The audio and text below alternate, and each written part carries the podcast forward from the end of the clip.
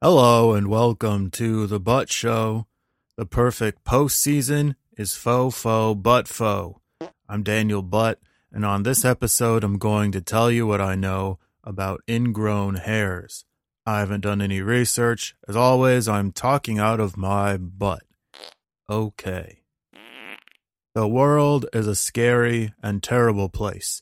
Even in the absence of a global pandemic, there are many, many reasons not to go outside the heat, civil unrest, texting while driving, secondhand anything, TMZ, and 20 piece chicken McNuggets, to name a few. People are social beasts, and yet the mental and emotional arithmetic sometimes works out to choosing to stay inside. You gotta do it for health.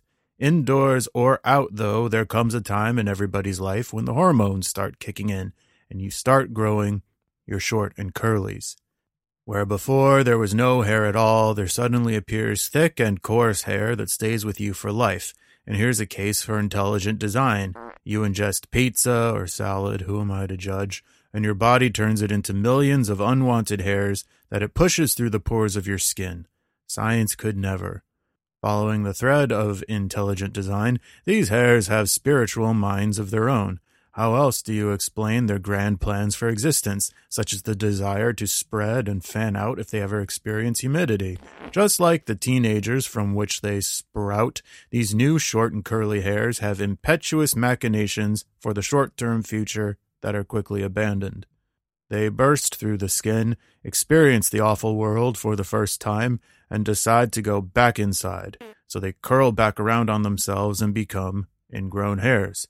Now you can see how this skin condition is actually an emotional problem. No amount of product applied to your T zone will have any effect on ingrown hairs.